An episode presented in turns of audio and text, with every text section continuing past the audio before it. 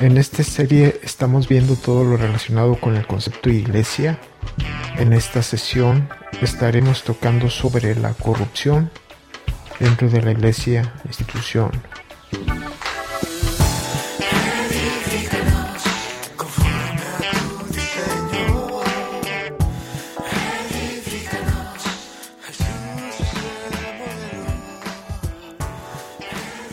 Hemos estado tocando algunas concepciones de lo que debería de ser o de lo que es la verdadera iglesia y lo que es la iglesia falsa. Este análisis poco a poco va revelando que la iglesia institución, la iglesia visible, la iglesia organización tiene demasiados problemas, tiene demasiados defectos por tratar de suplantar a lo que es la iglesia espiritual, la iglesia invisible, la iglesia orgánica, la iglesia natural. Eh, es importante eh, estar al tanto de las sesiones anteriores de esta serie porque ahí sentamos algunas bases de la concepción iglesia, donde hemos hablado de la iglesia verdadera, que no es una organización, ni uno se puede inscribir en ella, sino que se es la verdadera iglesia. La iglesia verdadera es, siempre ha sido y será pero no tiene un nombre, no la podemos localizar en una dirección, no la podemos localizar en una organización, no tiene una denominación. La iglesia verdadera está dentro y fuera de las iglesias tradicionales, dentro del ambiente religioso y fuera del ambiente religioso. Hemos estado sentando que la verdadera iglesia simplemente es el cuerpo de Dios o, la habitación de Dios. Esos son los conceptos de los que podemos sacar de la misma escritura. La habitación de Dios, la casa de Dios. Así dice que es la iglesia. La iglesia es la casa de Dios. No se puede ir a la iglesia si no se, e, se es iglesia. No vamos a la iglesia porque no podemos ir a, a un lugar geográfico porque eso no es iglesia, sino que somos la iglesia, simplemente somos la habitación de Dios. Está por demás dicho que Dios no habita en templos hechos de mano, la escritura lo dice, no, no, habita en edificios. La casa de Dios no son los edificios, la casa de Dios es la gente, pero no la gente en la reunión, es la gente en donde quiera que se mueva, no dentro de, la, de las religiones, sino en todos lados. Es gente que hace la voluntad de Dios, simplemente la hace. Eso quiere decir habitación de Dios, habitación o casa de Dios, donde Dios hace su voluntad. Dentro de todos estos defectos que tiene la iglesia organización, la iglesia institución o la iglesia visible, es que es una de las, es uno de los lugares donde más se establece la corrupción. La corrupción en todos sentidos o en muchos sentidos. Es un ambiente perfecto para que la corrupción se dé y se ha dado tenemos grandes casos de corrupción dentro de las, de las organizaciones, dentro, no solamente dentro de alguna organización religiosa, sino dentro de muchas. Hay desde abusos a, a menores, hay fraudes, hay usurpadores, hay gente vividora, hay engañadores, hay gente que comercia con la Biblia, hay gente que ha hecho de las congregaciones, de las iglesias, reunión de las iglesias, un negocio. Y ha sido muy fácil hacerlo porque es el lugar perfecto para esconderse, para esconder la corrupción, porque la iglesia institución, como tiene el nombre de Dios, así lo dice el libro de Apocalipsis, que la Babilonia o la gran ramera tiene el nombre de Dios escrito en la frente. Es decir, ostenta el nombre de Dios. Eso es lo que quiere decir. Ostenta el nombre de Dios. Y como lo ostenta, va por delante ese nombre. Pues entonces la gente en general le tiene respeto.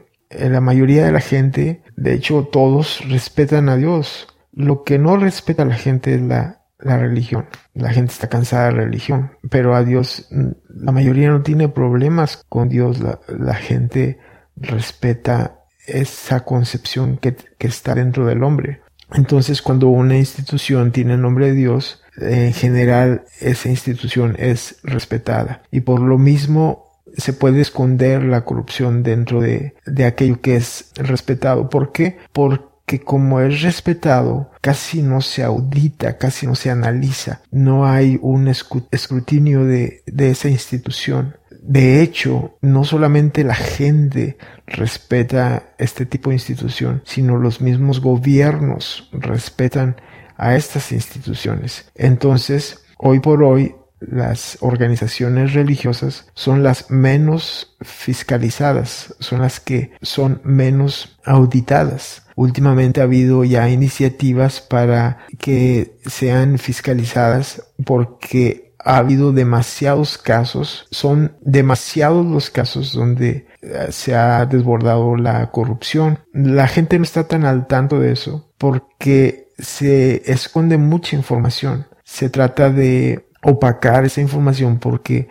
hay intereses de por medio, intereses organizacionales de, por medio. Por ejemplo, la, iglesia no puede ser perjudicada en su reputación. Ese es su poder, la reputación. Entonces es muy cuidada la reputación y hay una ocultación de la información tanto de los que dirigen las organizaciones como también de los que aprecian a las a estas organizaciones saben que pueden dañar la reputación y lo relacionan con dañar a Dios. Dios no se daña cuando la verdad sale a la luz, Dios nunca saldrá dañado. Las organizaciones sí, pero Dios no. No podemos tener miedo a estas cosas y la gente lo hace con la actitud de cuidar a Dios, pero Dios no ni quiere ni puede ser cuidado. Él no necesita ser cuidado. A él no le pasa nada. Él, él seguirá siendo Dios. El concepto de Dios o Dios mismo va a ser intacto. No hablo del concepto porque para cada quien puede tener un concepto diferente, pero lo que es Dios, Él es, Él no cambia. Lo que concibamos como, como Dios, el concepto que tengamos de Dios, no lo altera él.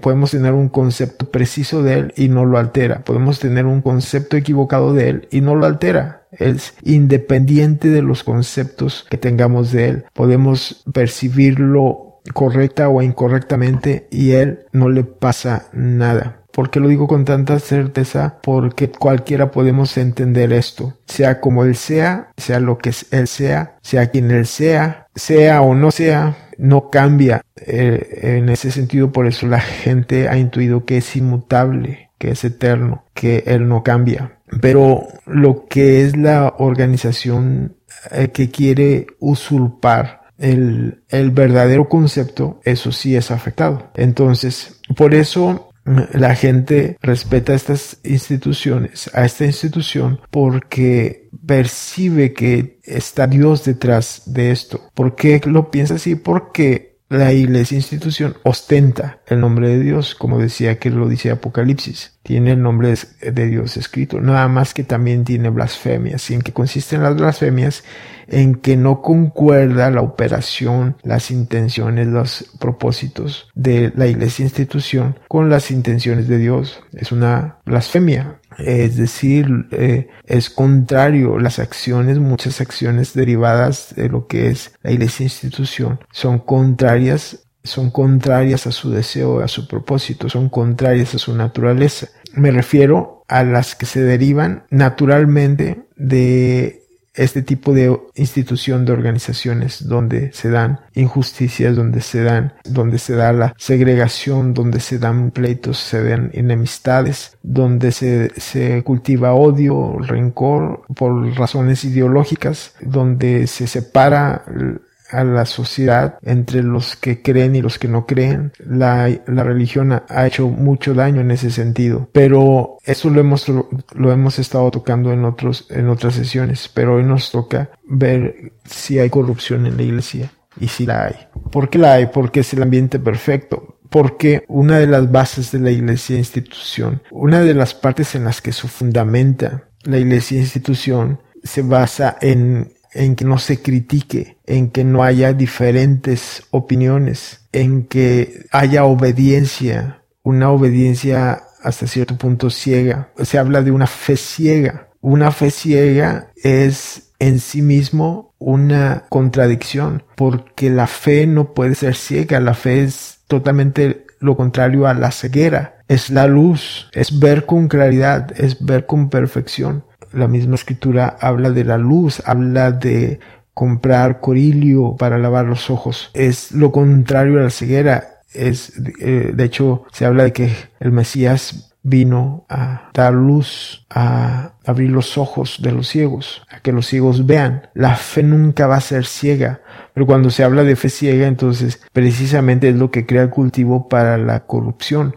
para que no haya cuestionamientos, para que no haya investigaciones. Al hacerlo, el preguntar, el dudar, el hacer esto es de lo más penado, de, de lo más penalizado. Uno se expone a ser hereje, se exponía a estar ofendiendo al Dios mismo. Entonces es un ambiente donde no se cuestiona nada, nada. No puedes cuestionar, es un ambiente donde no se puede cuestionar porque inmediatamente eres frenado, eres parado, eres sancionado o eres expulsado simplemente. Pero ahí no puede florecer alguien que quiere indagar, que quiere preguntar, que quiere cuestionar, que quiere juzgar, que quiere ir a, las cosas más profundo. Es una ofensa. Es una ofensa si, si alguien tiene esta actitud donde es un ambiente donde no se favorece la diversidad, eh, no se favorece a la, a la mente crítica, no se favorece a las opiniones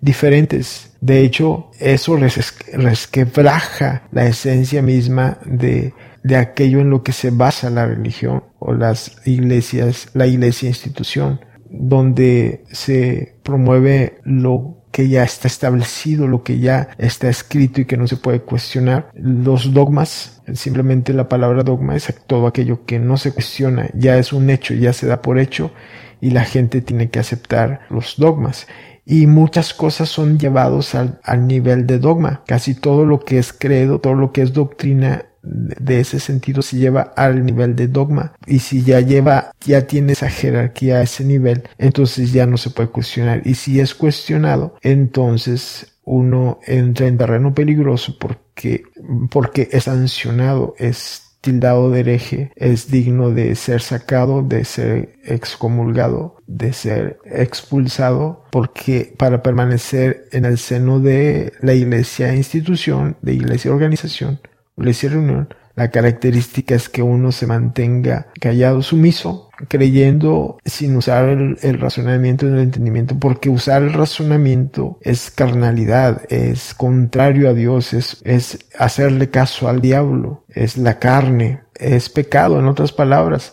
Por eso la gente se tiene que uniformar, la diversidad se acaba, uno tiene que adecuarse al ambiente que predomina en la iglesia institución. Uno se adapta, uno se conforma a no hacer olas porque entonces somos mal vistos. Y si seguimos con, con esa persistencia a querer indagar, a querer saber, a querer cuestionar, porque se cuestiona porque se quiere saber, el cuestionamiento es, es amigo de la verdad. Cuando la iglesia institución dice que tiene la verdad, pero al mismo tiempo dice que no se debe cuestionar nada, es una, es una contradicción. Cuando hay contradicción, no es la verdad. La verdad soporta cualquier juicio riguroso, cualquier análisis, cualquier crítica. La verdad es, es nutrida por los cuestionamientos, es nutrida por las dudas. Las dudas no son pecado. Las dudas es un mecanismo que Dios mismo puso en nosotros para el conocimiento de la verdad. Sin embargo, en el ambiente de iglesia institución, de falsa iglesia, dudar es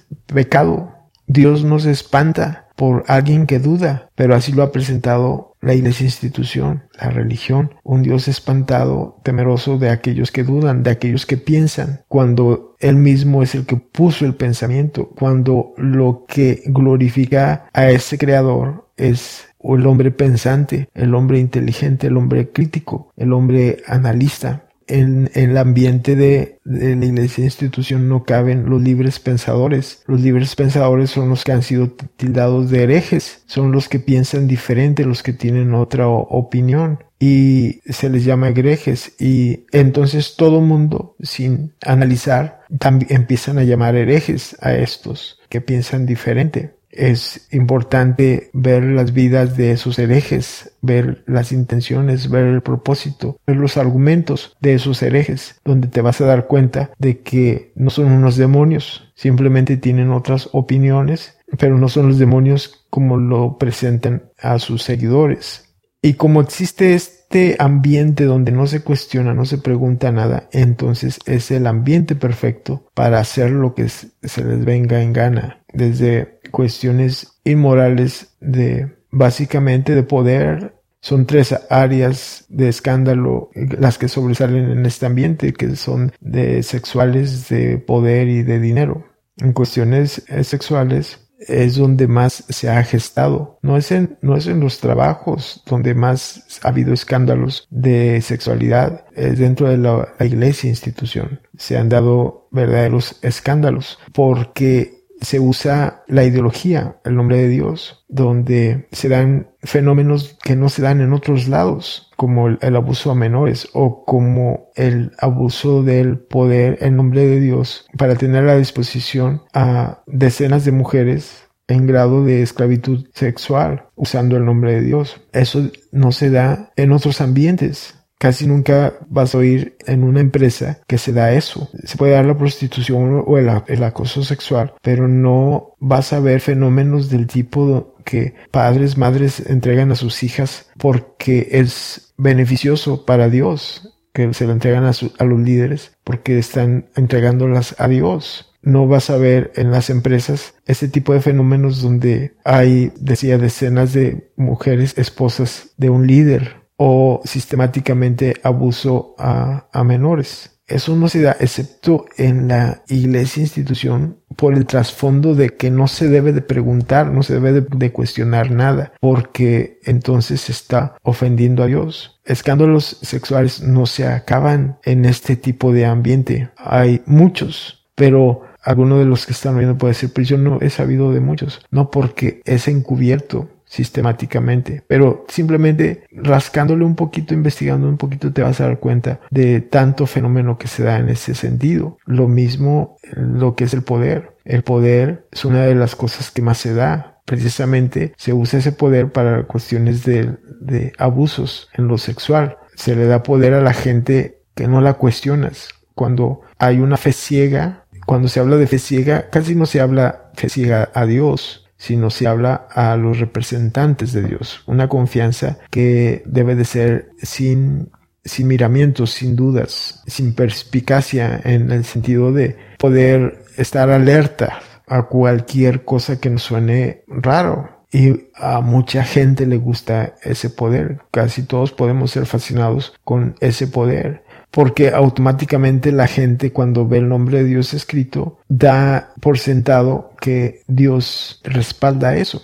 Entonces por eso ese poder va desde regir cada cosa, en lugar de empoderar, es regir. El consejo se vuelve un instrumento de enseñorearse de la gente, cuando la misma escritura dice que no se, los obispos no se enseñoreen de la grey. Enseñorearse es ese poder, es un problema de, de poder. Muchos no pueden hacer nada sin consultarlo con sus líderes y lo ven bien, lo ven santo, lo ven puro, lo ven como parte de una obediencia a Dios. Pero es insano, eso es la evidencia de que es inmadurez, están en un estado de madurez en que no son, no han podido ser independientes porque no han sido madurados. Pero los líderes se sienten bien con eso, porque ese es poder. Y ese poder les da otros beneficios, como el, el aspecto material o de dinero. También los escándalos de dinero no son pocos, donde las, precisamente quien tiene más problemas y más escándalos son las grandes organizaciones religiosas, porque se dan grandes escándalos de dinero. Precisamente hay gente que está abriendo los ojos y que está proponiendo que sean fiscalizados. Hasta hace poco no se pagaba impuestos, ahorita ya están pagando impuestos, está monitoreando más porque ha habido demasiados escándalos de corrupción dentro de la iglesia institución. Pero aunque haya esté más regulado, como quiera no hay las regulaciones que tienen en una empresa normal de dinero. Sin embargo, manejan iguales cantidades de dinero o más. De hecho, una de las instituciones más ricas del mundo es precisamente la iglesia, institución porque hay muchos mecanismos donde se pueden usar para lavar, entre comillas, dinero. Por ejemplo, hay países que las instituciones religiosas no pagan impuestos. Esto se hace con buena intención, precisamente porque se respeta a Dios, entonces se respeta a las instituciones que se supone que son de Dios, pero estas son usadas para abusos. Personalmente conozco gente que abusa de estos beneficios, que yo he dicho, en lugar de que seas usado por Dios, tú usas a Dios. Y hay abusos de estos beneficios que algunas naciones dan. Eso es corrupción, precisamente. Eh, se ha dicho, por ejemplo, que hay organizaciones religiosas que han lavado dinero precisamente por los beneficios que tienen. Por ejemplo, para los que no saben algún, eh, las instituciones religiosas tienen, por ejemplo, escuelas. Y cuando son escuelas con un nombre respaldado con un nombre de una institución religiosa, empiezan a pagar menos impuestos o una escuela con una capilla, con una, con un centro de un auditorio donde se practique algún culto, esas empiezan a, son exentas de ciertos impuestos, de impuestos, y por medio de eso se aprovecha para hacer negocio. Por ejemplo, no pagan impuestos, pero sí pueden hacer negocio, sí pueden tener entradas de dinero por medio de eso. Lo mismo hay hospitales y varias cosas que la gente los percibe como buenas y que son buenas en realidad a nivel social, pero la corrupción se esconde atrás de, todo eso. No es lo mismo eh, hacerlo por vocación, hacerlo por un servicio, hacerlo por negocio, hacerlo simplemente por recaudación de dinero. El problema actual no solamente de la iglesia, sino del mundo en general, es que hay muchas cosas que ya no se están haciendo por vocación, sino que se están haciendo por beneficio económico. Entonces muchos están usurpando puestos que deberían ser ocupados por gente que tiene vocación, los están ocupando los comerciantes. Así es en la educación, así es en la medicina, así es en leyes, así es también en la iglesia. Ese es el problema, que lo que era de una vocación está siendo sustituido por un comercio. Pero es más fácil fiscalizar lo que no es iglesia institución, que no es organización religiosa. Pero la organización religiosa está exenta de esta, de este análisis riguroso, porque nadie lo quiere hacer, porque podríamos estar ofendiendo a Dios con ello, porque podríamos encontrarnos siendo enemigos de Dios, oponiéndonos a a Dios mismo si tenemos dudas de estas organizaciones. Pero entra mucho dinero. Los diezmos, que lo vamos a tocar en, otro, en otra sesión, son en realidad mucho dinero. Es un gran porcentaje del sueldo de la gente. Y hay instituciones, hay organizaciones que simplemente para ser miembro, uno de los requisitos es diezmar. Y no solamente se diezma, sino también se ofrenda, que es aparte del diezmo. Y todo ese dinero no es auditado. Por eso se da mucho de que los líderes acumulan grandes riquezas. Todo esto es corrupción y es el ambiente perfecto porque no hay fiscalización, no hay un ambiente de transparencia sino un ambiente de confianza, que debe de prevalecer, sí, pero precisamente porque es de confianza, esa confianza está siendo aplicado a un sistema que no está diseñado para cargar los propósitos de Dios. No hay un sistema visible, no hay una organización que esté apta para cargar los propósitos, las intenciones de Dios, las metas, porque no hay institución, Dios no inventó una institución, sino que para eso está la gente. La gente es la que carga el propósito de Dios, el deseo de Dios, las metas de Dios, los métodos de Dios. Es la gente, la iglesia es la gente. No es la iglesia institución, no son las organizaciones, no son las iglesia, he estado repitiendo iglesia, reunión, no son las religiones. Por eso una de las cosas que, que, se ve en la escritura es que el arca de Dios se carga en los hombros. Cuando David quiso cargarla en la carreta, hubo demasiados problemas. La carreta viene siendo la, el sistema, los sistemas religiosos. Los hombros vienen siendo la gente. La gente es la que carga la visión el propósito, las metas, el carácter de Dios, no los sistemas. Los sistemas tienen muchos problemas porque no están diseñados para eso. Entonces, no estamos ofendiendo a Dios cuando decimos que una de las partes donde hay más corrupción es precisamente en lo que es la iglesia institución, mal llamada iglesia. Por eso estamos definiendo el concepto iglesia, porque iglesia no es lo que está ahí en las esquinas con letreros y con horarios de a qué hora van a ser los cultos, eso no es iglesia. Iglesia es la casa de Dios. Casa de Dios es donde habita el Espíritu de Dios. ¿Qué significa eso? No se trata de que simplemente Dios se sienta a reposar ahí, sino que se hace la voluntad de Dios, los que avanzan su propósito, los que buscan sus metas, eso es la gente y la gente, vuelvo a decirlo, dentro de organizaciones religiosas, fuera de organizaciones religiosas, gente creyente y gente no creyente compone la verdadera iglesia. Sí hay corrupción y mientras más va a avanzar el tiempo, más se va a ver que hay bastante corrupción, mal uso del dinero, mal uso del poder, abuso de ese poder con distintas tonalidades, al grado de inmoralidades tan grandes como abusos sexuales, abusos de confianza, uso de la gente para propósitos de la organización. Es muy fácil ver a la gente trabajando para los propósitos de la organización sin ellos recibir nada a cambio porque es para Dios y eso, de eso se ha abusado. Gente muy linda que participa en todo esto no es valorada, es menospreciada, valorada solamente para esos fines, pero menospreciada como seres humanos, donde no reciben ningún beneficio. Eso es corrupción. Gente que da sus dineros con la promesa de que Dios los va a bendecir y hay un abuso de ello y la pobre gente nunca sale de sus problemas financieros y por años y años siguiendo la misma promesa sin dudar